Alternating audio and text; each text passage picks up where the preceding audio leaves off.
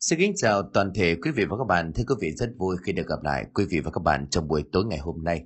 Thưa quý vị, câu chuyện Bánh đúc có xương của tác giả Hải Tâm là câu chuyện chúng tôi mời quý vị và các bạn lắng nghe trong buổi tối ngày hôm nay qua phần diễn đọc của Đình Soạn. Ngay bây giờ chúng tôi mời quý vị và các bạn đến với những chi tiết trong câu chuyện này.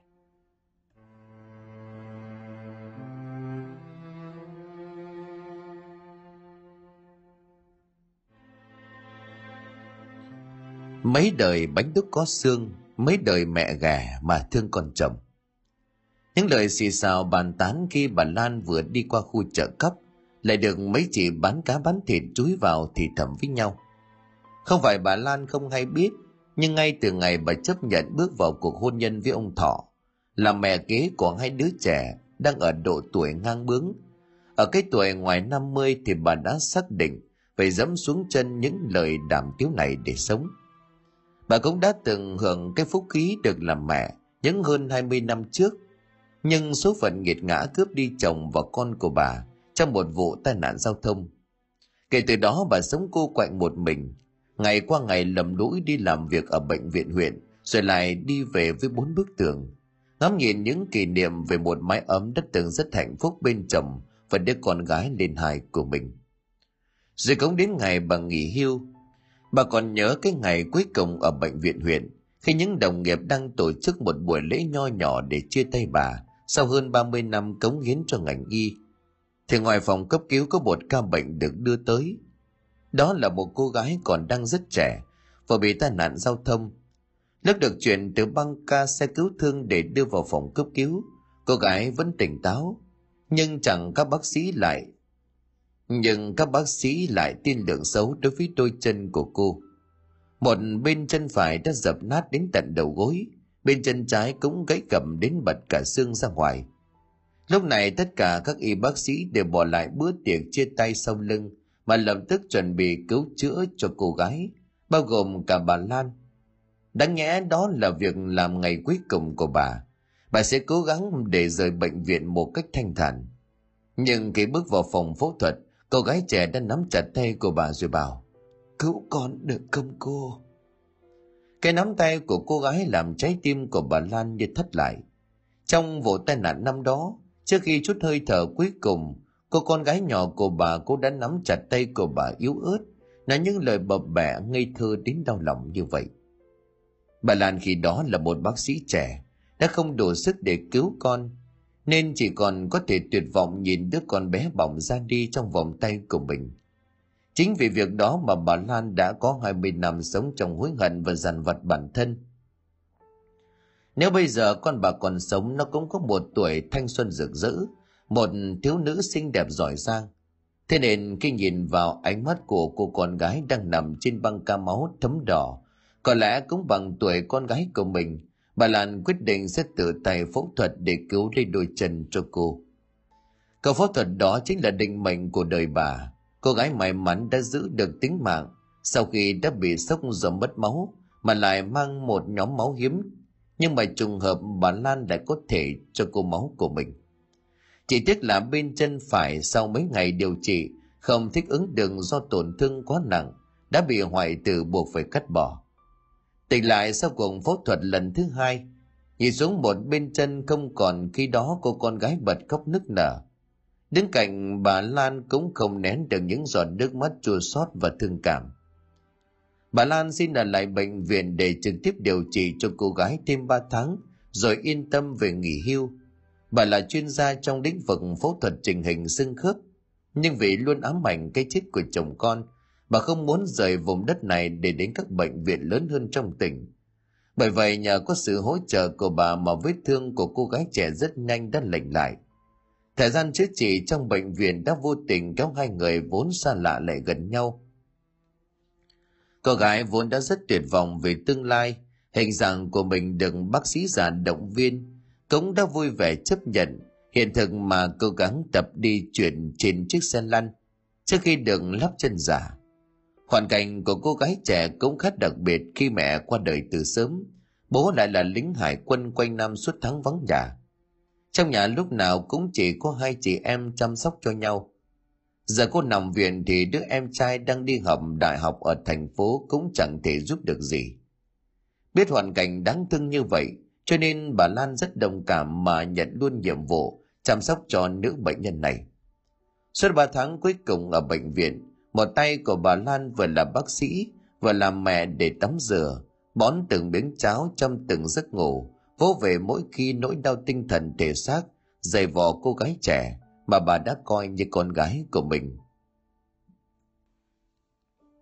Ngày bà Lan rời bệnh viện cũng chính là ngày bệnh nhân cuối cùng của bà được kết thúc đợt điều trị về nhà. Nhìn theo chiếc taxi chở nữ bệnh nhân cuối cùng của mình rời đi mà lòng của bà Lan nặng trĩu. Tuy cô gái trẻ vẫn luôn là một nụ cười trên môi, lạc quan với cuộc sống sắp tới. Nhưng bà biết ở sâu trong tâm hồn cô ấy vẫn có một bóng đen không thể nào vượt qua được. Nhưng ngày mới nghỉ hưu bà Lan tranh thủ sắp xếp lại cuộc sống của mình, làm những việc mà thời gian trước chưa kịp làm với bản thân, rồi luôn cố vùi đầu vào công việc để giúp hàng trăm tính mạng của con người như một cách để bù đắp cho nỗi mất mát của bản thân.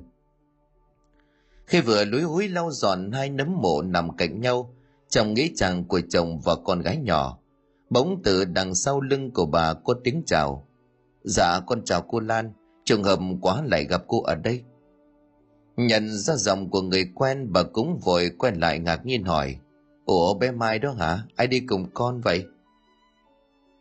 Vừa nói bà vừa đảo mắt nhìn xuống một bên chân đang bó bột, còn một bên thì đã đứt lìa để xác nhận tình trạng của cô gái trẻ như là thói quen của một người lâu năm trong nghề. Mai chính là bệnh nhân cuối cùng của bà, mới xa nhau một tuần nhưng bà cũng nhớ Mai lắm, vì chức chăm sóc cô gái trẻ này rất tình cảm lại hiểu chuyện. Việc gì tự lập đường cô cố làm chứ không phiền tới bà Lan, rồi bà vẫn luôn túc trực cả ngày đêm trong bệnh viện. Từ đằng xa một người đàn ông trung niên đang đóng cốp xe ô tô mang ra một bó hoa cúc trắng với lình kình hoa quả đồ lễ tiến tới. Mai liền nhanh nhẹn giới thiệu. Dạ kia là bố thọ của con đó cô. Bố con hôm nay tranh thủ ra thăm mộ mẹ để à, mai kia bố con phải vào lại trong Nha Trang.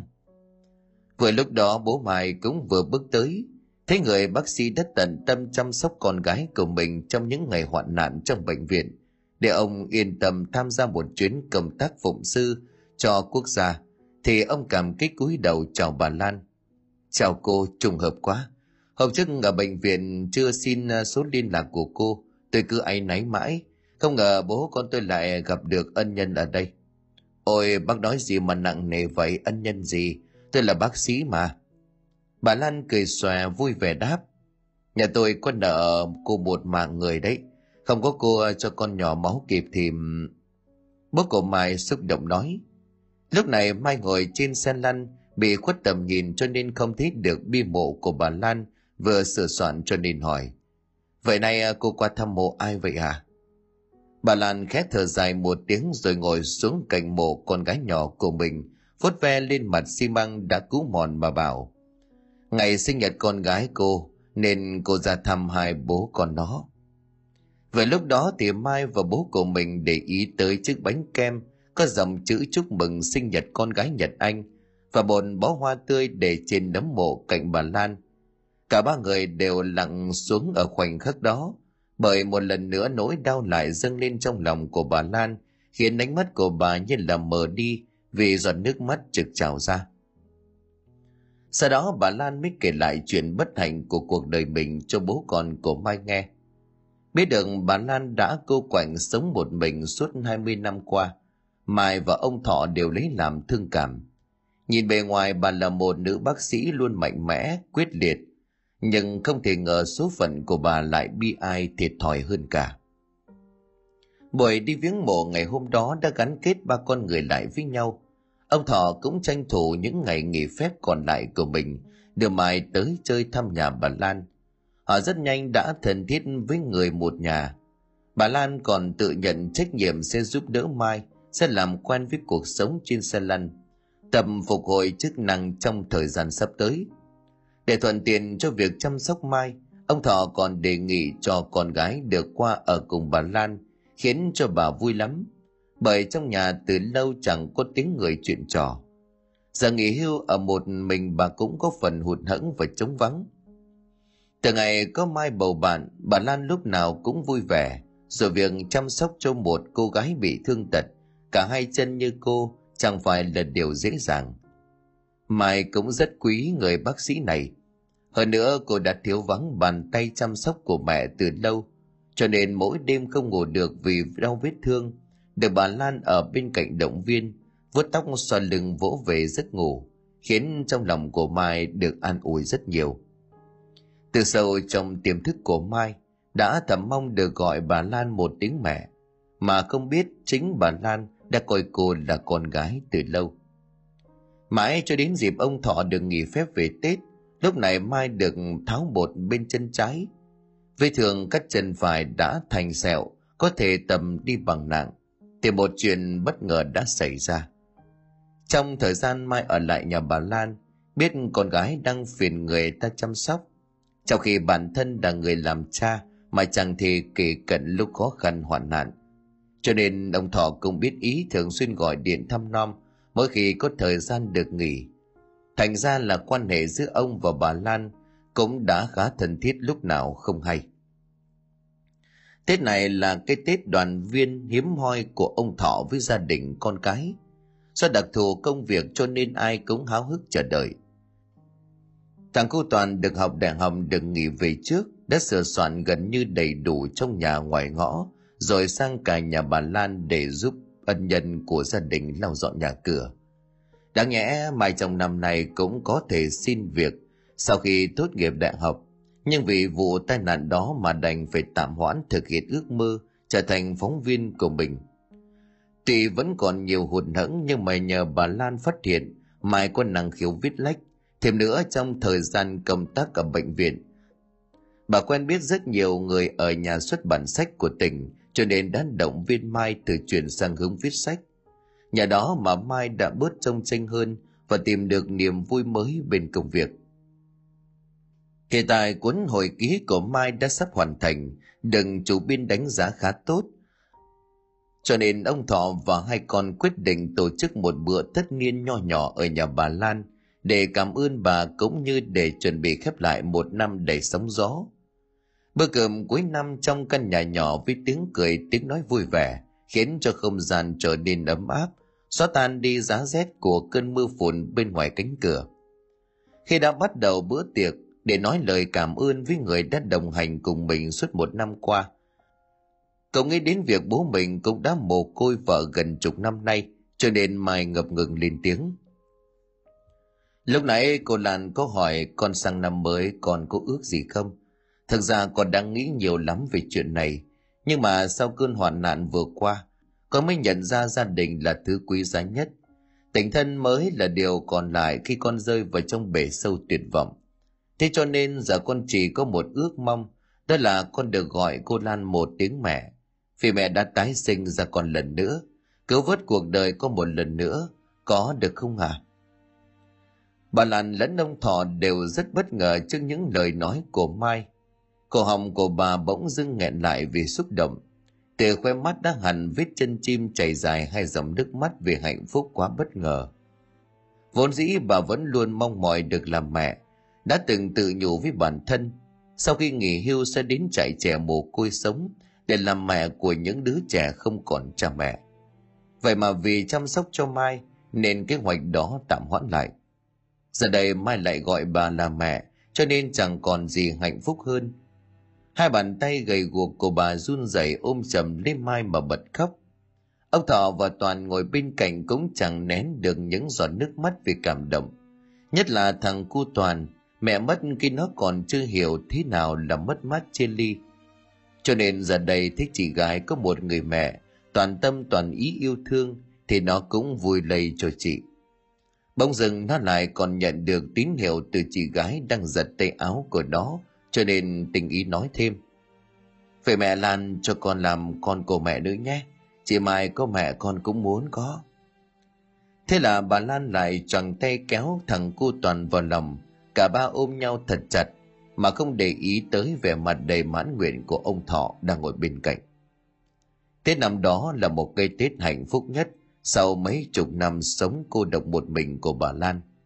Hơn nữa nhờ sự tác hợp của hai đứa trẻ, cuối cùng ông Thọ cũng đã ngỏ lời để rủ giá cặp lại. Hai người quyết định về chung sống một nhà để có đủ bố đủ mẹ. Sau bữa cơm thân mật của họ hàng hai bên gia đình, bà Lan chính thức trở thành mẹ của hai đứa con riêng của chồng.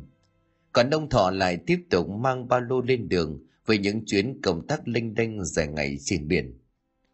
Lúc bà về bên xã bên để làm dâu ở cái tuổi ngoài 50, nhà đường không ít lời chúc tụng của bạn bè đồng nghiệp, nhưng cũng không có ít người buông lời dèm pha.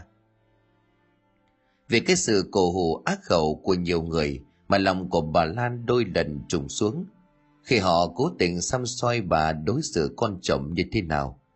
Nhất là khi Mai đã trở thành gánh nặng và bị tật nguyền.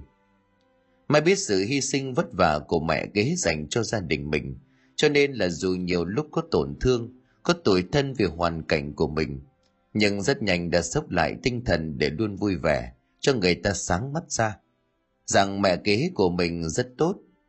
Cô còn năng nổ tham gia các hoạt động thiện nguyện ở địa phương, năng nổ trong mọi hoạt động của đoàn hội, nên rất nhanh đã được cử đi họp đối tượng đảng, khiến cho ông Thọ cũng bất ngờ. Vì Mai xưa nay chỉ biết học hành, ít khi ngoại giao tiếp xúc bên ngoài. Vậy mà sau khi bị tai nạn trở lại, lại trở nên hòa đồng hơn. Nhìn vào sự tiến bộ của con mà ông thầm biết ơn tới vợ hai vô cùng là một người đàn ông đã trải qua bao năm thăng trầm của cuộc sống cho nên tình cảm trong lòng không dễ để nói ra nhưng ông vẫn luôn tin tưởng và quan tâm đến vợ con hàng ngày như một cách để bù đắp cho những thiệt thòi của họ khi làm vợ làm con của một người lính chính ở trong lớp học cảm tình đảng mai đã quen biết tuấn một thanh niên khá điển trai học giỏi làm ăn ở trong xã dù còn trẻ nhưng mà Tuấn đã có một quán cà phê ngay ngã tư chợ, đầu mối rất đông khách. Một quán karaoke hai tầng là tụ điểm vui chơi giải trí cho thanh niên của mấy xã lân cận. Ngoài ra Tuấn cũng thường xuyên tham gia các công tác thiện nguyện ở địa phương, cho nên được cử đi học cảm tình đảng để chuẩn bị kết nạp vào đợt sắp tới. Thế Mai tuy ngồi xe lăn nhưng khuôn mặt xinh xắn, dáng người cũng mảnh mai thành thoát, lại vui vẻ hắt hay cho nên tuấn điền kiếm cớ làm quen rồi đưa đón mỗi ngày khiến cho mai vui lắm nhất là sau một tháng quen biết nói chuyện, tuấn đã ngỏ lời yêu thương. Muốn hai bên tìm hiểu nghiêm túc để tiến tới hôn nhân, khiến cho mai không tin nổi. Một chàng trai xuất sắc như tuấn lại có thể để ý tới một người tật nguyền như mình. Từ ngày nhận lời yêu tuấn, mai được chiều chuộng như một nàng công chúa, khiến cho ai cũng phải trầm trồ ngưỡng mộ mầm mừng cho cô. Duy chỉ có bà Lan là cảm thấy có điều gì chưa thật sự yên tâm khi tiếp xúc với chàng rể tương lai. Khi mới ra mắt người yêu, Tuấn mua cho toàn bộ chiếc điện thoại đời mới, khiến cho cậu thanh niên mới lớn sướng tít cả mắt, còn mua cho bà Lan và ông Thọ một cặp điện thoại đôi. Nhưng cả hai đều nhất quyết từ chối bởi giá trị của món quà rất lớn. Sau nhiều lần gặp Tuấn đưa đón Mai trở về nhà, bà Lan có linh cảm không tốt về người thanh niên. Có vẻ bề ngoài rất hoàn hảo này. Bằng trực giác và con mắt của một người làm lâu trong nghề, bà nhận ra Tuấn chắc chắn có một lối sống không lành mạnh, dẫn đến có một số vấn đề về sức khỏe. Hơn nữa mỗi lần đến chơi, Tuấn đều né tránh ánh mắt của bà mẹ vợ tương lai – Tuy thế bà Lan vẫn niềm nở nhiệt tình mỗi lần Tuấn đến chơi. Bà chỉ biết âm thầm quan sát và căn dặn Mai phải tỉnh táo trong chuyện tình cảm, không được trao thân cho một người chưa chắc sẽ là chồng mình, kẻo chịu thiệt thòi về sau. mày nghe mẹ kế nói vậy thì cũng chỉ biết cười trừ, cho rằng mẹ quá lo, chứ Tuấn Thành Đạt lại biết cách cư xử, chẳng mất lòng ai bao giờ. Vậy mà chỉ chú ý tới mỗi mình Mai mày muốn giữ còn không được nữa là đề phòng mọi chuyện bà lan nghi ngờ cuối cùng cũng đã sáng tỏ khi bà vô tình có việc quay trở lại bệnh viện nơi mình đã từng công tác. Khi đang gặp lại mấy đồng nghiệp cũ hỏi thăm nhau, thì bỗng nhiên bà lan thấy bóng lưng của một người rất quen thuộc lướt qua. Quả thật không có để bà nhận ra đó là tuấn, nhưng không hiểu tại sao cậu ta lại xuất hiện trong bệnh viện. Cho nên bà lan liền đi theo tới phòng của tuấn và gặp bác sĩ đi hỏi thăm tình hình. Trực tiếp khám cho tuấn là một bác sĩ ở chuyên khoa thận mà trước đây rất thân với bà lan cho nên chờ tuấn đi khỏi bà mới đẩy cửa bước vào. Thắng ngạc nhiên vì thấy bà lan xuất hiện ở căn phòng của mình vội đứng dậy rồi hỏi. Đồng chí lan đi đâu mà qua đây? Đi khám hả em? Dạ em qua thăm à, mọi người thưa anh. Nhưng mà em có việc này muốn hỏi anh một chút. Bà loan thoáng ngập ngừng rồi nói tiếp. Cái cậu thanh niên vừa rồi cậu tuấn ấy bị sao về anh khang? Bác sĩ khang nhíu mày hỏi bà lan. Ồ em biết cậu đó hả? Vâng ạ. à, cậu ta là bạn trai của con gái em. À con bé mai trước bị cắt một chân đấy. Nghe vậy, bác sĩ khang lập tức tối sầm mặt lại rồi bảo, trời đất ơi! Sao con bé mai nó lại đi quen cái thanh niên này không biết? Anh là chú họ của nó mà còn chịu hết nổi đây này. Em biết nó bị suy thận chưa? Đây đây là kết quả khám nghiệm anh vừa làm cho nó đấy. Vừa nói, bác sĩ khang vừa đưa cho bà lan một tập giấy xét nghiệm và kết quả chẩn đoán của tuấn bà đọc kỹ thì cũng thay đổi nét mặt ngay, vì quá sốc mà hoảng hốt kêu lên. Trời đất ơi, nó bị nghiện sao anh? Nó đã suy thận hai năm nay mà vẫn không có cai được ma túy. Trước khi cái vụ về, nó trai gái ăn chơi chắc táng vô độ, dẫn đến hỏng cả thận rồi. Mà vẫn chứng nào tật đấy. Bây giờ thận chỉ còn 50% nhưng mà bảo nó mãi không có được. Rồi thì bài bạc lâu để nợ nần như là chú trộm đó làm chú của nó anh cũng phải à, tự thấy xấu hổ bất lực. Em à, phải bảo con bé mai dừng lại đi. Bác sĩ khang ôm đầu thở dài chân thành nói. Bà lan cũng tỏ rất thất vọng. Em vốn cũng đã nghi ngờ thằng này nó có vấn đề nhưng không ngờ nó lại tệ hại như vậy. Bề ngoài trông nó tử tế thành đạt như vậy cơ mà. Trời đất. Nó chỉ được cái bóng bày vậy thôi. Xe cộ nhà cửa cả cái quán karaoke với cà phê ấy, đều là của ông bác nhà anh ông ấy đi đức chữa bệnh với con gái suốt nên là phải nhờ nó trông nom quản lý. Vậy mà nó đi, nó lòe người ta là quán của nó. Để cái vỏ thôi em mà, bên trong rỗng tuếch. Bố mẹ của nó trước phải bán cả nhà để trả nợ xã hội đen nó không dưới 5 lần. Bây giờ sức tàn lực kiệt, phải bỏ quê đi biệt chẳng biết đi đâu cả. Nó thì càng nghĩ tới, càng bực. Bác sĩ khang nhớ tới thằng cháu của mình mà không giấu nổi sự bức xúc trong lòng trở về nhà với một tập giấy photo kết quả khám của tuấn, mà lòng của bà lan nặng trĩu. Nhìn thấy đứa con gái của chồng mà bà thương như con của mình đứt ruột đẻ ra. Vẫn hồn nhiên chẳng hề hay biết sự tồi tệ của tuấn, mà hết lòng yêu thương anh ta, khiến cho bà chẳng biết phải mở lời như thế nào cho mai biết sự thật. Mai vẫn đang sống trong giấc mơ bong bóng màu hồng về ngôi nhà hạnh phúc với tuấn, mà nào ngờ cậu ta là một thằng nghiện nghiện nặng và hơn nữa đến chính bố mẹ sinh ra mình, tuấn còn chẳng yêu thương, thì làm sao yêu thương mai thật lòng cho nổi. Sau khi đó, bác sĩ khang đang làm việc tại bệnh viện, thì nhận được điện thoại của ông sơn, lãnh họ của mình từ đức về. Qua điện thoại, cũng có thể nhận ra, ông sơn đang tức đến phát điên.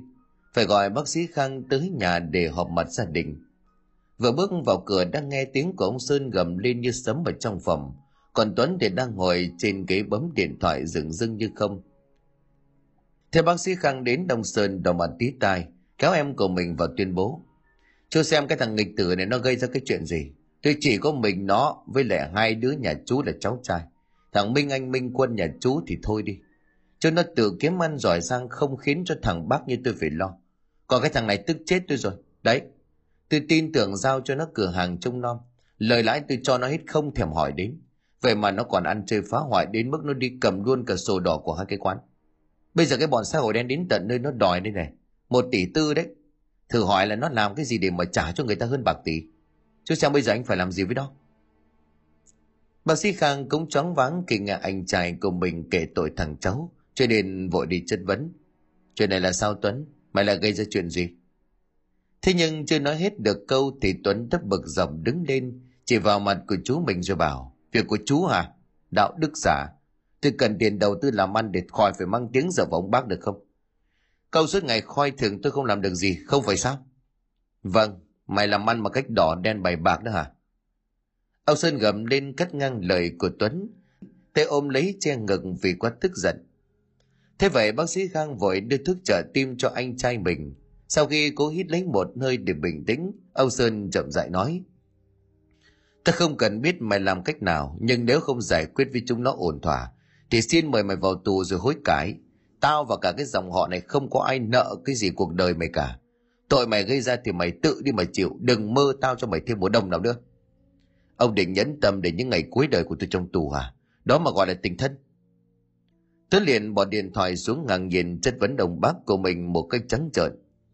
Nhưng lần này ông Sơn không bị những lời đó làm siêu lầm. Ông vốn rất thường Tuấn, đối xử với Tuấn tốt hơn cả với hai đứa con gái của mình. Nhưng mà Tuấn chưa bao giờ biết dừng lại, chỉ biết đòi hỏi hơn nhiều mà thôi. Món nợ hơn một tỷ của Tuấn không phải ông không có khả năng chi trả. Nhưng giờ đây ông đã quá mệt mỏi. Cha mẹ của Tuấn cả ông nữa không dạy được Tuấn, thì phải để xã hội dạy cho Tuấn một bài học. Nếu tỉnh ngộ ra thì ông sẵn sàng giúp Tuấn làm lại cuộc đời vẫn chưa muộn. Âu Sơn thất vọng nhìn Tuấn đang trần trừng mắt nhìn mình rồi bảo. Tao mệt lắm Tuấn à, đáng lẽ ra cái quán tao để hết cho mày, chứ tao có mang xuống lỗ được đâu. Thế nhưng mày làm cho bác uất ức đến nhược này đấy. Thôi, một tháng mày làm thế nào thì làm, giải quyết hết đống rác rưởi mà mày mang về cái nhà này đi. Nếu không đừng trách tao ác với mày. Nói rồi tống cổ Tuấn ra khỏi nhà mang cho anh ta chống cự. Với cái sức lực của một thằng nghiện lại mang trong mình trọng bệnh thì dù không muốn Tuấn vẫn phải cây cú rời đi chân ông bác cao hơn một m tám của mình.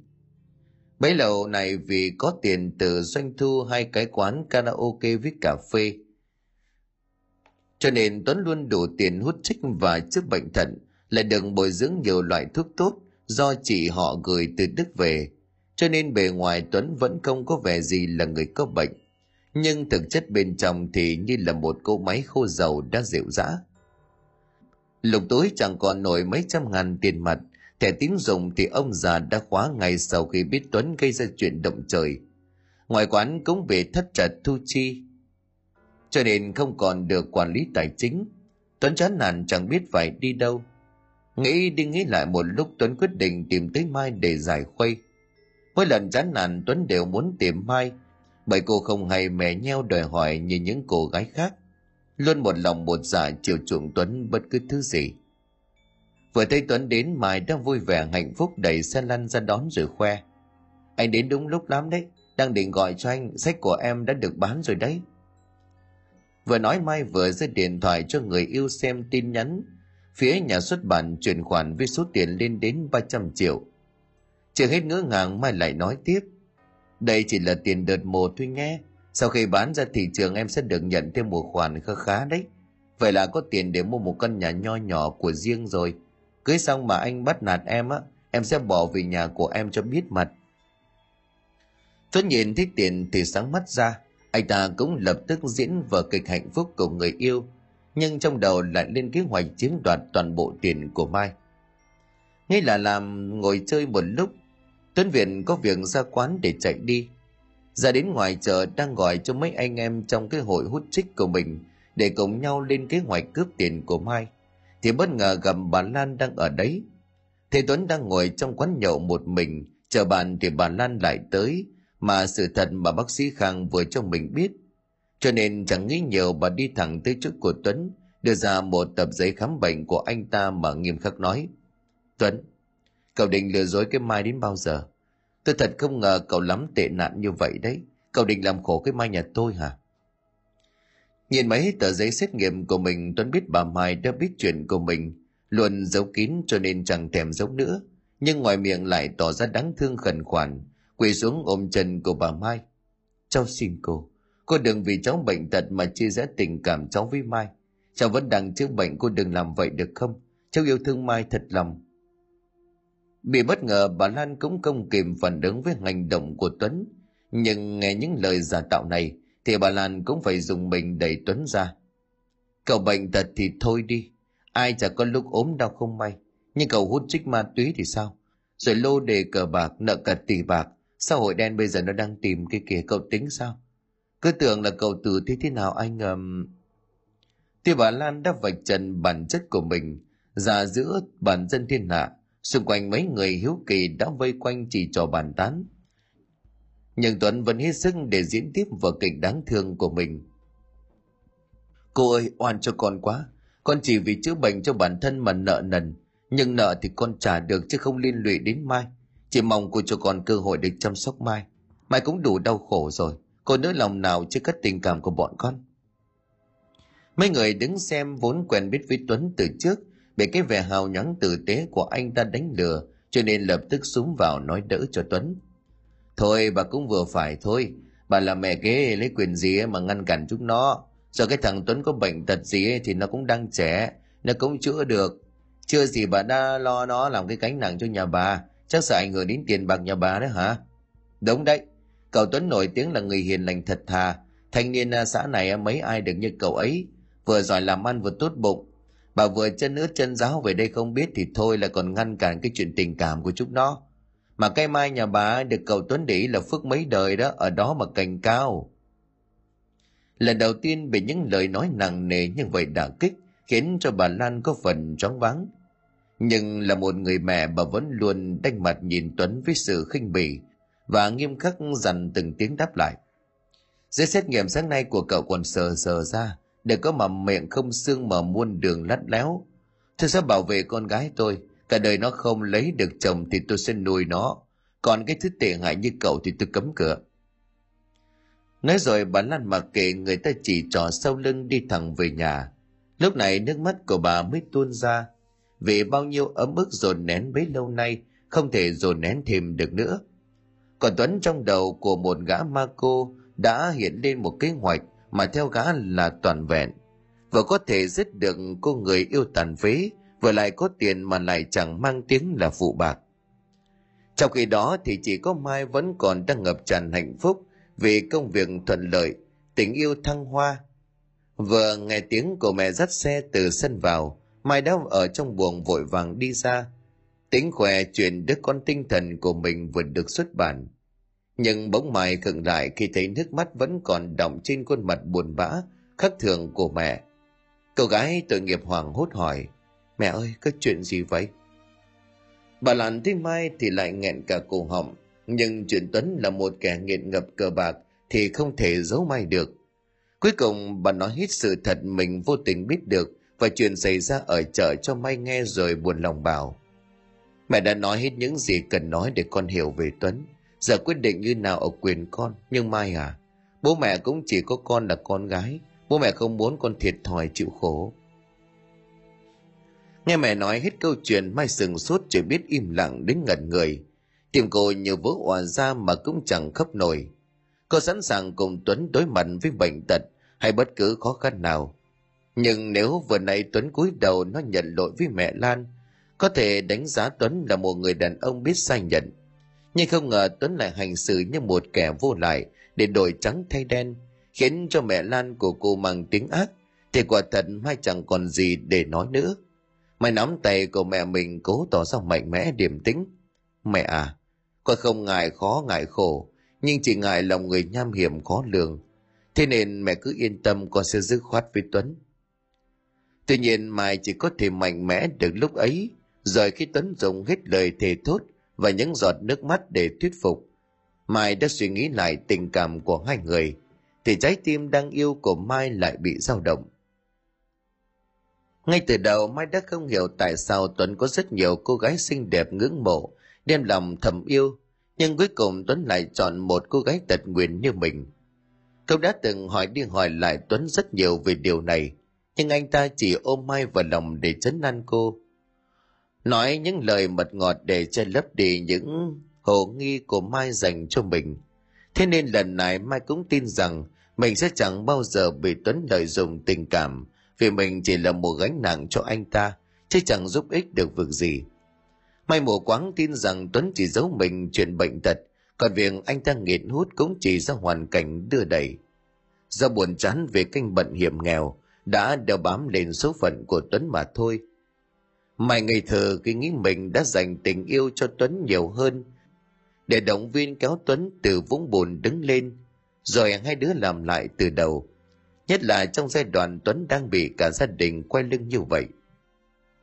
Tuấn là tình yêu đầu tiên và lại đến trong lúc cô đã trở thành người tàn phế phải ngồi xe lăn. cho nên dù thế nào mai cũng sẽ cho rằng mình chính là trường hợp đặc biệt của tuấn sẽ là lý do duy nhất để tuấn quay đầu trở lại như vậy cho nên dù biết mẹ lan và bố mình hết lời phân tích và cảnh tình, nhưng mai vẫn âm thầm liên lạc với tuấn. Thậm chí nhận lúc bà lan có việc phải về bên nhà ngoại một hôm, mai đã vội gọi ngay cho tuấn để hai người được trò chuyện sau hơn một tuần không gặp. Nhận được điện thoại của mai mà tuấn như mở cờ trong bụng, bởi mấy tay anh chị xã hội đang truy lùng anh ta giáo giết để đòi nợ. Đợt này thiếu tiền đến mức đói thuốc phải bán cả đồ đạc đi mà mua. Nên anh ta vội vàng chạy đến nhà mai ngay trong đêm, khi bà lan vừa rời khỏi nhà. Gặp được mai đang chờ mình, tuấn liền ôm chầm lấy cô, như thể nhớ nhung lắm, để lừa sự tin tưởng của mai dành cho mình. Sau đó, tuấn đưa mai vào trong buồng, hai tay vòng qua người cô ôm thật chặt. Anh nhớ em đến chết vậy, nhưng cũng chẳng dám tới gặp em. Anh sợ mẹ lan hiểu lầm anh đang đeo bám lấy em không sợ bọn nó tới tìm em rồi gây chuyện. Món nợ chữa bệnh của anh cũng đã quá hạn cả mấy tuần nay rồi. Nghe tuấn kể mai cũng bồi ngồi tỏ ra đồng cảm, liền nắm lấy tay của tuấn an ủi. Sao mà mình trốn tránh mãi được? Em nghĩ mẹ lan cũng chỉ vì quá sốc và muốn tốt cho em cho nên như vậy. Rồi sau này mẹ cũng hiểu ra và chấp nhận anh thôi. Chỉ cần hai đứa mình thực tâm yêu thương nhau và không bỏ nhau là được còn khoản nợ của anh ừ, em tính thế này được không nhé? Mình cứ cưới nhau đi.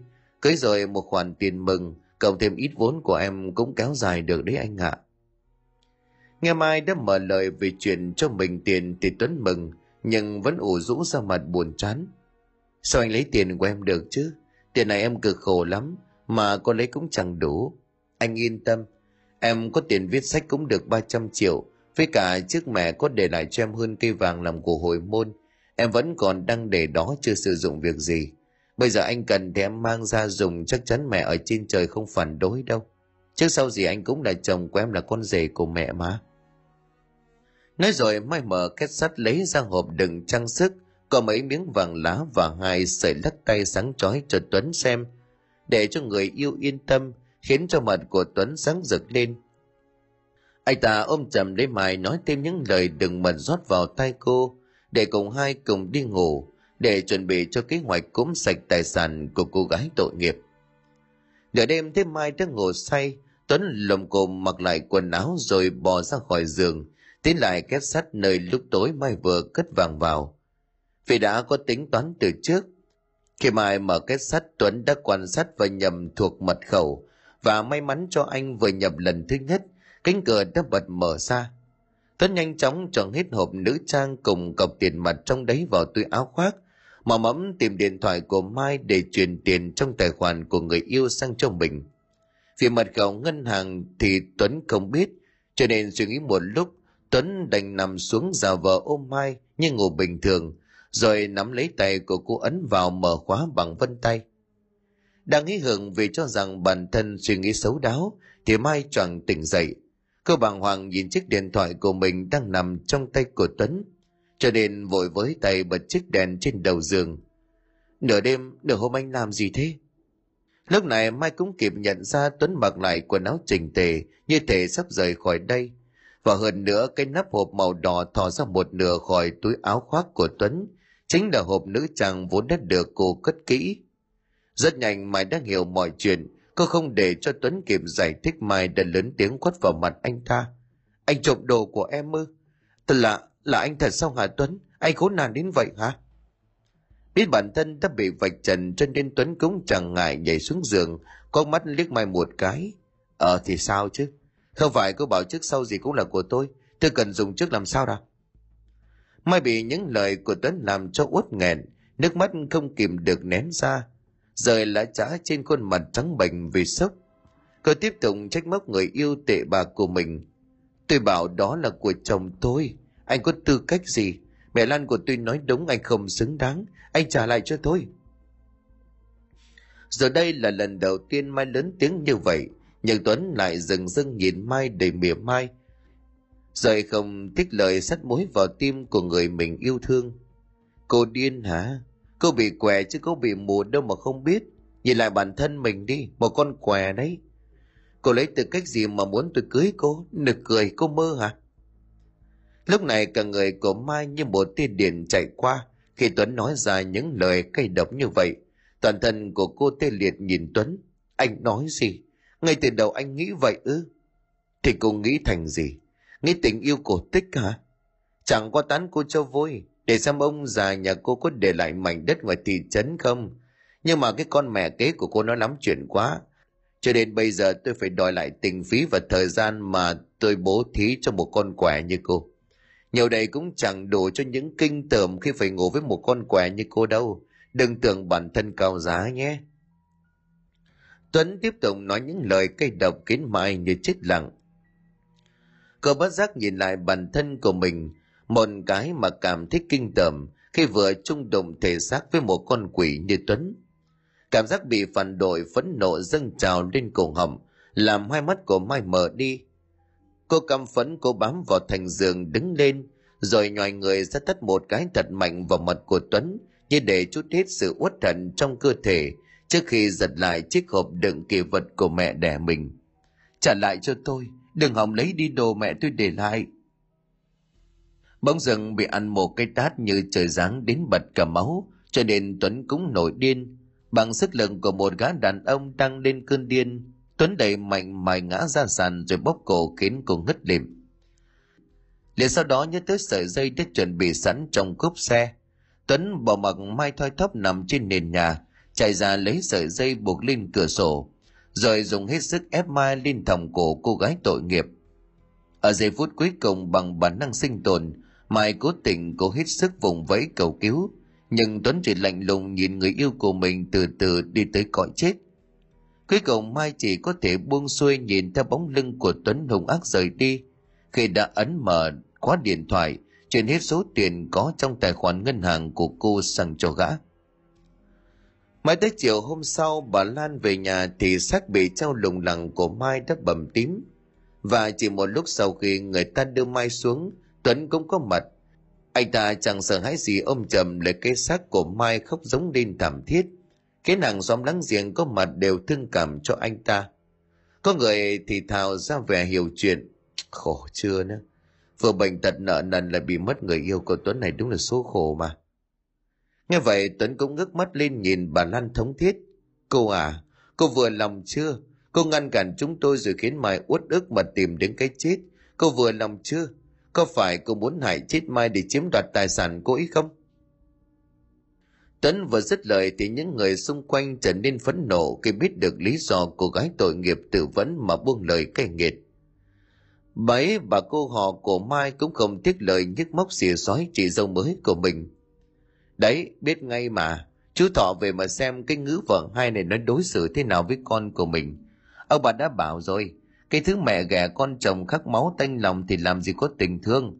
Cuối cùng thì còn ép con bé Mai phải chết thảm như vậy. Vừa mới thêm một lần chịu nỗi đau mất con, lại bị những lời cay nghiệt của Tuấn và những người xung quanh khiến một người rất vốn bản lĩnh như bà Lan phút chốc bị tê liệt hoàn toàn đầu óc. Bà cảm thấy mọi thứ như sắp sụp đổ trước mắt của mình.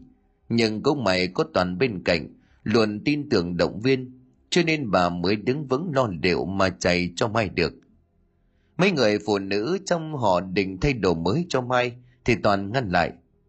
Từ ngày chị Mai bị tai nạn, chỉ có mẹ Lan mới được giúp chị ấy thay đồ tắm rửa. Giờ chị cháu không may mất, việc đó cũng phải do mẹ cháu làm. Các cô các thím giúp chị cháu nhiều rồi, giờ việc này hãy để cho mẹ Lan cháu à? Ơ, ờ, mày điên à Toàn? Chính mẹ kế của mày hại chết chị Mai của mày đấy. Định không để cho chị mày yên giấc mà còn cho cái ngữ kia nó động vào người nó hả? Thôi mày còn nhỏ mọi chuyện trong nhà tạm thời để các thím, các chú lo. Đợi bố mày về rồi tính. Bà thím Hà xưa nay vốn chẳng ưa gì bà Lan, cho nên chớp lấy dịp mà lên tiếng. Thế nhưng Toàn nhìn mẹ Lan nó một cách đầy tin tưởng rồi khăng khăng. Cháu tin mẹ cháu và cháu cũng biết chuyện của anh Tuấn. Cho nên là cái chuyện này, cháu là con trai trong nhà cháu làm chủ. Những người đàn ông đàn bà là bậc cha chú trong ngõ bỗng dưng bị một thằng thanh niên mới lớn nói vậy thì tự ái. Nhưng đúng là xưa nay luôn phải nhờ vào nhà ông Thọ rất nhiều. Hơn nữa thằng Toàn cũng là một đứa học hành giỏi giang ngoan ngoãn, chưa có điều tiếng gì, cho nên ai nấy đều phải chịu nó. Chỉ có bà thím Hà là bất mãn vội tay, đứng dậy bỏ về không quên cảnh khóe thêm một câu. Đấy, cái thứ mẹ ghẻ học cao hiểu rộng ở đâu không biết, chỉ thấy cay nghiệt hại chết con trầm. Giờ bây giờ thì cái thằng Toàn nó cũng bị suối thế nào, dám lên mặt với các thím các chú nhà nó đúng là láo toét Bị nói như vậy nhưng Toàn bỏ ngoài tai tất cả, nó lặng người nghẹn ngào nhờ mẹ Lan giúp chị của mình tắm rửa thay đồ lần cuối.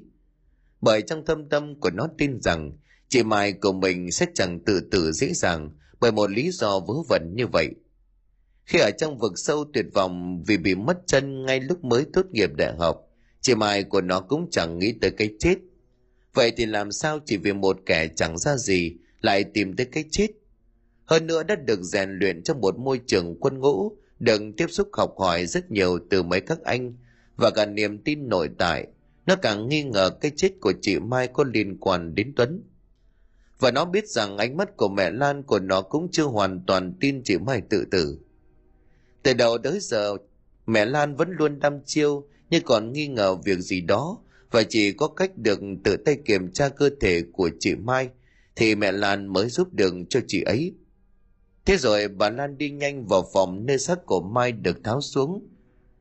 Bà cố nhẹ nhàng cởi bộ đồ ngủ của con gái để kiểm tra và lau rửa cho con.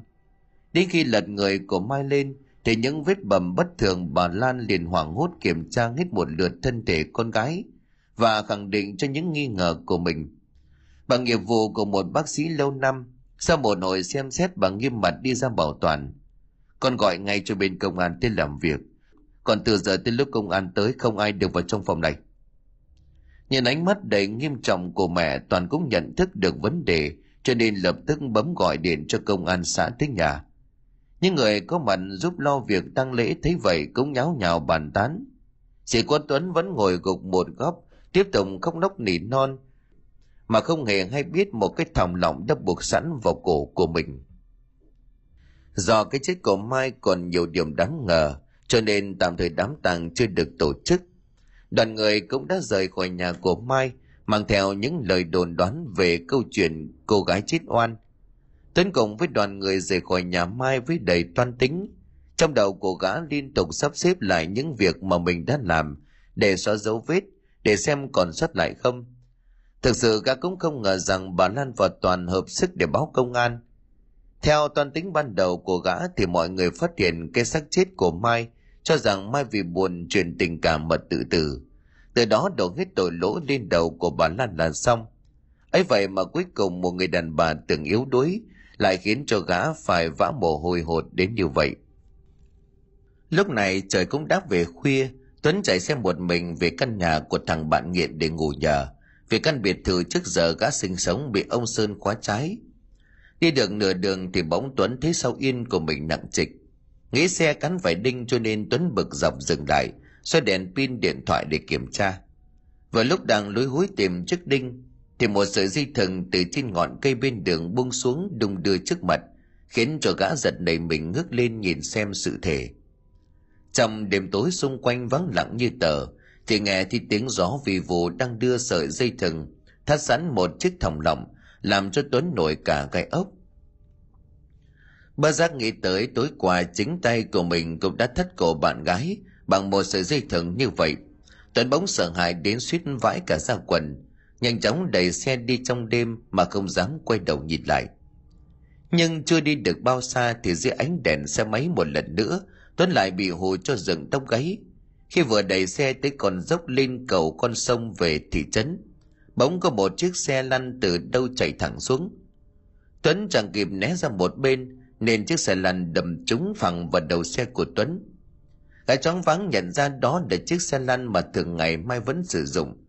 Và hơn nữa chiếc xe đã xuất hiện thêm một sợi dây thừng đã thắt sẵn thành thòng lọng. Lập tức Tuấn rú lên một tiếng đầy kinh hoàng rồi bỏ cả xe máy giữa đường ba chân bốn cẳng chạy thục mạng về thị trấn. Đằng sau lưng vẫn còn nghe thấy những tiếng răng rắc như sừng gãy, cộng với những tiếng nỉ non của một người con gái. Tuấn về nhà thằng bạn của mình cũng là khi đồng hồ điểm tới 12 giờ. Trong căn nhà hai tầng chẳng có lấy một món gì đáng giá.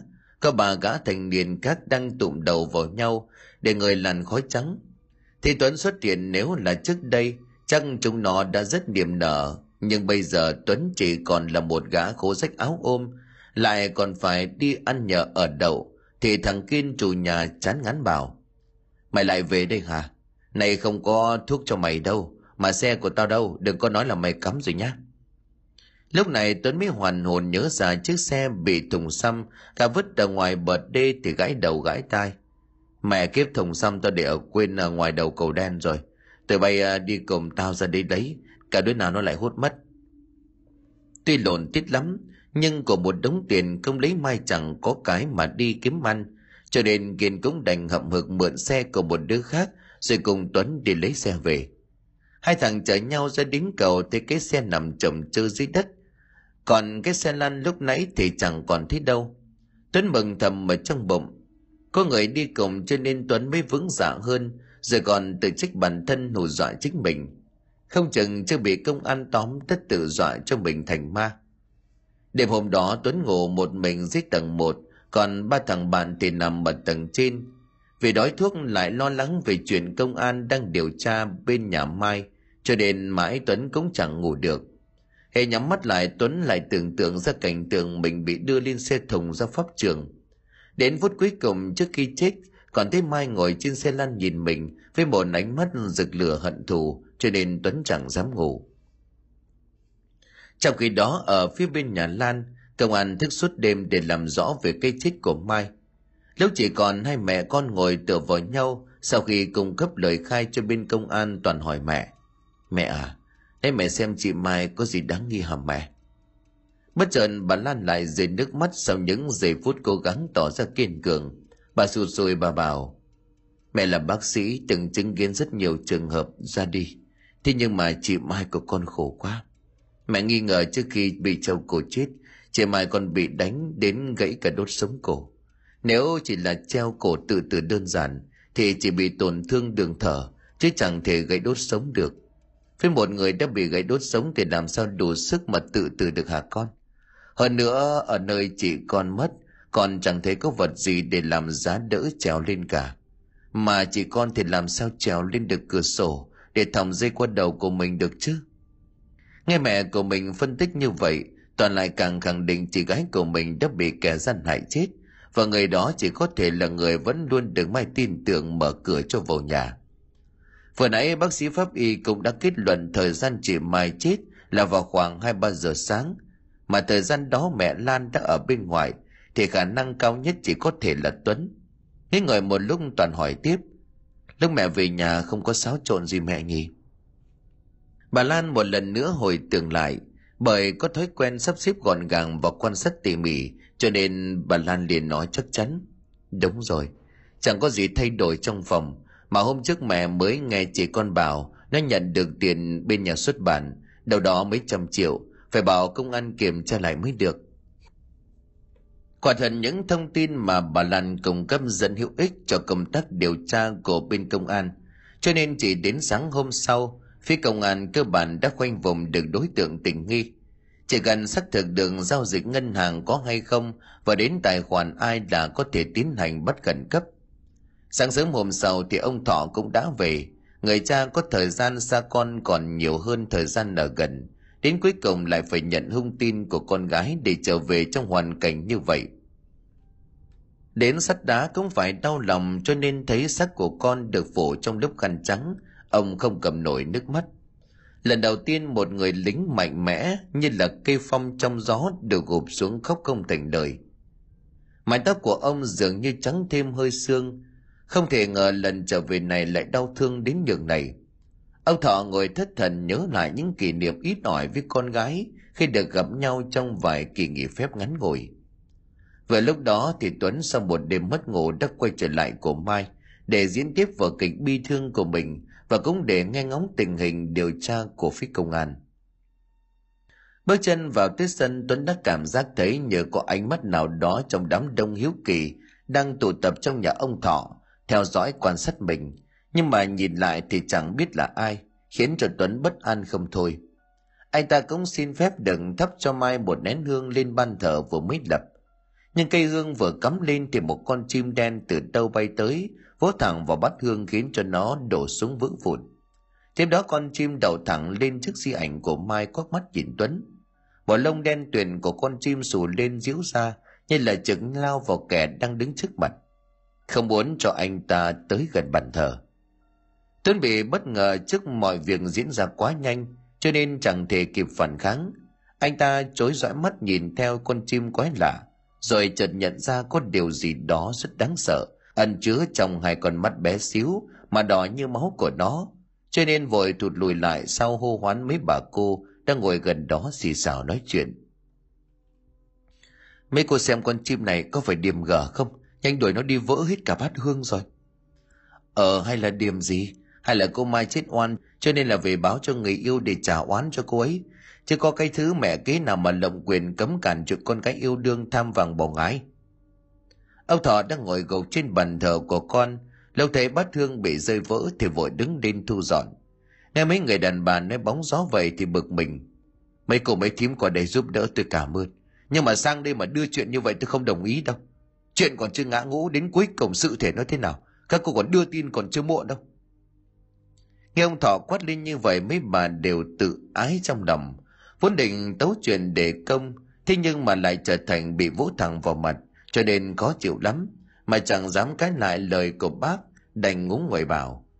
Thì bọn em ở nhà thế thế nên nên bảo anh thôi, chứ anh à, có ở nhà ngày nào đâu. Cả cái xã này người ta đều biết chứ riêng gì tụi em. Đấy, ngay ngoài chợ đã bao nhiêu người chứng kiến đều biết chị lan nhà anh á.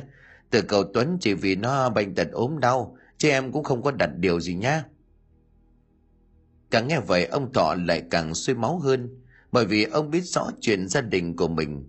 Hơn nữa, ông biết vợ của mình đã hy sinh thiệt thòi như nào, từ ngày làm mẹ, làm vợ trong cái nhà này. Khi nghe những lời miệt thị đơm đặt như vậy, ông quyết không để yên liền quạc lại. Thôi thôi, các cô các thím ra ngoài giúp anh lo liệu tiếp khách đi. Cái chuyện thằng tuấn tôi biết rồi. Nhà tôi giàu có gì cho ca mà tham vàng bỏ ngái nhưng mà cái nhà này không dám chứa cái thằng nghiện ngập các cô à hơn nữa công an đã tìm ra đối tượng tình nghi, đến lúc đó khéo tự vả đấy. Mà này, mua bán gì nhớ ghi chép để cho anh thanh toán nhé. Bị ông thọ đuổi ra ngoài, thế nhưng mà có tiếng nhờ vả, nên mấy bà cũng bảo nhau ra ngoài để lo liệu cho đám tang. Mấy bà đều có con sắp nhập ngũ cho nên cứ phải nhìn ông thọ như vậy.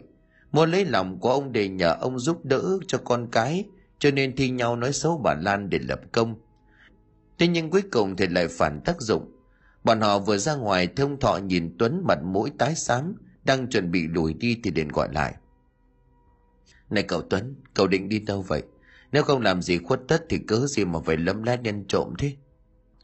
Vừa nghe ông thọ bảo công an đã lùng ra được đối tượng tình nghi, vừa nãy cũng thấy ông nhìn mình với một ánh mắt cảnh giác làm cho tuấn trột dạ tính định trốn để phi tang hết số vòng vàng trộm được từ mai. Thế nhưng ông thọ gọi ngược lại khiến cho anh ta lúng túng không biết làm sao. So với một kẻ máu lạnh lúc hạ tay hại xích người yêu, thì đến bây giờ sau một đêm bị đầy vò bởi những cơn ác mộng, thì cả tuấn đã nhũn ra như bốn miệng lắp bắp. Cháu cháu ra phụ mọi người xem có việc gì không? Nói rồi tuấn nhanh chóng lình vào đám đông ngồi ở trong sân, không dám đối diện với ông thọ thêm nữa để tìm cơ hội bỏ trốn khỏi căn nhà này. Từ lúc vào căn nhà này cho tới bây giờ, tuấn vẫn luôn có một cảm giác bị theo dõi, khiến sống lưng của anh ta ớn lạnh, nhất là khi bị con chim đen hất đổ bát hương ngay trước mặt thì càng sợ. Hơn nữa, tuấn biết bản thân rất có thể đã bị công an nghi ngờ, cho nên không còn dám nán lại lâu ở đất này nữa. Anh ta liền trở về nhà bạn lấy hộp nữ trang đang cất giấu không ít quần áo để chuẩn bị bỏ trốn trước khi đi, anh ta còn cẩn thận mở hộp nữ trang trộm được của mai ra kiểm tra. Nhưng có lẽ đó là quyết định ngu ngốc khiến cho anh ta phải hối hận nhất đời. Bởi khi vừa mở chiếc hộp ra, thay vì những miếng vàng và sợi lắc tay sáng chói, thì ở bên trong là có một đoạn dây thừng đã bị cắt nhăm nhở rơi ra. Tuấn kinh hãi ném cả cái hộp xuống đất, hoảng loạn lục tìm số nữ trang quý giá trong đống quần áo của mình thế nhưng trong cái túi sách chẳng còn thứ gì đáng giá, ngoài mấy bộ quần áo đất sần cũ. Vì không có người làm giúp giặt ủi. Bỗng dưng cánh cửa sổ bật tung khiến tuấn giật mình quay lại. Đập vào mắt của anh ta trên đó từ bao giờ, có sẵn một chiếc thòng lọng đung đưa như muốn tròng vào trong cổ của gã. Trong vô thức thì tuấn tuyệt vọng đến cùng cực. Anh ta nhìn xuống chiếc hộp nữ trang đã bị đánh cháo rồi lại nhìn mức quần áo cũ mềm nhàu nát như chính cuộc đời của mình mà bật cười thành tiếng. Hai chân từ từ bước lại, cho đầu vào chiếc thòng lọng, buộc vắt qua cửa sổ. Phút chốc, tuấn thích cổ của mình bị siết chặt, toàn thân giật lên từng hồi, như có một bàn tay vô hình nào đó đang rút hết sức lực của bản thân, khiến lồng ngực co thắt trở lại chẳng thở được. Sợi dây càng lúc càng cứng thắt vào những đốt xương sống cổ làm cho tuấn chỉ có thể dãy ruộng trong bất lực. Trước khát vọng cuối cùng cũng đã bị sợi dây oan nghiệt kia thất lại. Tới bây giờ tuấn mới nhận ra bản thân rất thèm sống, nhưng dường như đã quá muộn để nghĩ tới tương lai. Trong giây phút cuối cùng, hai mì mắt đã nặng chịu muốn khép lại. Tuấn lại nhìn thấy mai ngồi trên chiếc xe lăn ở phía ánh sáng, đang nhìn mình. Ánh mắt của cô buồn rười rượi, nửa oán trách, nửa bi thương nhưng rất đẹp rồi bên tai của tuấn nghe văng vẳng một tiếng nói vọng lại như từ một cõi xa xăm nào đó. Anh tuấn ơi đi thôi anh phải đi theo tôi để đền tội rồi. Tiếng nói kia vừa dứt thì hai mí mắt của tuấn cũng sụp xuống. Xung quanh anh ta chỉ còn lại một màu đen vô tận như hố sâu của cuộc đời mà tuấn đã tự tay biến nó từ tươi đẹp trở nên đen tối thiết tưởng cuộc đời của mình đến đây là kết thúc, chẳng còn vướng bận nợ nần gì ai. Thì cánh cửa chính bóng vật tung ra và một tiếng hét chói tai gấp gáp vang lên. Mấy anh em, đưa cậu ta xuống, nghe lên. Liền sau đó, tuấn cảm thấy cổ họng của mình được thở. Có ai đó đang nâng chân của mình lên đưa xuống nằm trên mặt đất. Tuấn là mà nhận ra được ba người công an đang cúi xuống nhìn mình, rồi rơi vào cơn mê. Biết bản thân đã được cứu sống nhưng tuấn chỉ bất giác run rẩy trong lòng một cái. Bởi sau khi tỉnh lại, chắc chắn phải đối mặt với một bản án thích đáng do tội lỗi của mình đã gây ra. Đám tang của mài kết thúc, mọi chuyện được phơi bày ra ánh sáng. Nhưng nỗi lòng của những người làm cha làm mẹ vẫn luôn đau đáu niềm đau mất con. Nhất là bà lan rồi được rửa sạch minh oan, nhưng bà chưa một giây phút nào thanh thản bà vẫn luôn tự trách bản thân vì mình mà mai phải chết oan như vậy. Hơn nữa, đây là lần thứ hai bà phải gánh nỗi đau mất con. Mai tuy là con chồng, nhưng mà bà lan đã tự nguyện yêu thương cô như chính đứa con gái bà đã đứt ruột đẻ ra. Vậy mà chẳng đi cùng nhau được bao lâu, mai cũng đã bỏ bà mà đi. Để lại trong lòng của bà một khoảng trống chứ chẳng có thể lấp đầy mỗi ngày trôi qua bà lan đều sống trong đau khổ, dằn vặt bản thân. Giữa ông thọ và toàn vẫn luôn bên cạnh an ủi động viên. Nhưng có lẽ lần mất con thứ hai này đã hoàn toàn khiến một người mẹ vốn luôn kiên cường đã sụp đổ hoàn toàn. Bà có thể nghe thấy tiếng trái tim của mình vỡ ra từng từng mảnh, cứa vào da thịt của bà đau nhói. Thời gian này bà vẫn thường mơ thấy đứa con hai tuổi năm nào ra đi trong tay của mình mà ánh mắt con bà vẫn còn ngây thơ như muốn bấu víu. Cầu xin bà cứu nó, rồi cả mai cũng ra đi trong tay cậu mình một cách đầy đau đớn tủi hổ. Mỗi lần như vậy bà chỉ biết khóc khóc đến khi kiệt sức rồi lại ngủ thiếp đi trong cơn mơ màng. Cho đến ngày thứ 49 bà Lan ra thăm mộ của hai con gái. Trở về từ sáng sớm để chuẩn bị cúng cơm cho con đang ngồi buồn rười rượi bên bậc thềm thì bỗng nhiên bà thấy bóng dáng của mai đang dắt tay đứa con gái hai tuổi năm nào của bà đi vào nhà. Bà sừng sốt chạy ra ngoài sân gọi tên của hai đứa con mình yêu thương, thì mai cũng nhẹ nhàng nắm tay của bà. Mẹ à chúng con biết mẹ rất buồn, nhưng chúng con vẫn luôn ở bên mẹ yêu thương mẹ. Chị em con đều ổn, mẹ đừng tự trách mình nhé bà lan chẳng kìm được khóc mà òa lên cho bỏ những ngày nhớ mong, chờ đợi và tổn thương.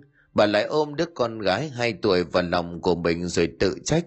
Na à năm đó là mẹ vô dụng chẳng cứu được con. Mẹ xin lỗi xin lỗi con. Rồi bà lại với lấy mai vuốt về mái tóc của cô nấc lên từng tiếng. Mai con, mẹ xin lỗi. Đáng lẽ mẹ không được để con một mình. Mẹ thương con, yêu con mai ạ à đứa bé con lúc này mới khẽ đưa bàn tay nhỏ xíu của mình lòng nước mắt đang chảy dài trên khuôn mặt khắc khổ của mẹ. Mẹ ơi, đừng cảm thấy có lỗi, vì số kiếp chúng con vốn đã định sẵn như vậy. Mẹ chẳng có lỗi gì cả, con luôn yêu và tự hào về mẹ, bố cũng vậy. Bố cũng yêu và tự hào về mẹ rất nhiều. Từ này con còn có thêm chị mai nữa. Mẹ đừng lo lắng gì nhé chứ con và cả nhà đều yêu thương mẹ.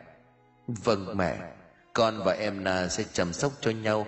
Mẹ hãy sống tốt bên bố thọ và em toàn nhé. Nói rồi hai mẹ con ôm nhau thật chặt. Trước khi một tia sáng chiếu tới, mai cùng bé na dắt tay nhau đi tới với một nụ cười đầy mãn nguyện trên môi. Bà lan đứng lại ở cửa nhìn theo. Bà vẫy tay chào tạm biệt hai con mà trong lòng cũng đã nhẹ nhõm đi được nhiều. Bởi cuối cùng bà cũng đã có cơ hội kịp nói những lời yêu thương đã chất chứa trong lòng bấy lâu với con của mình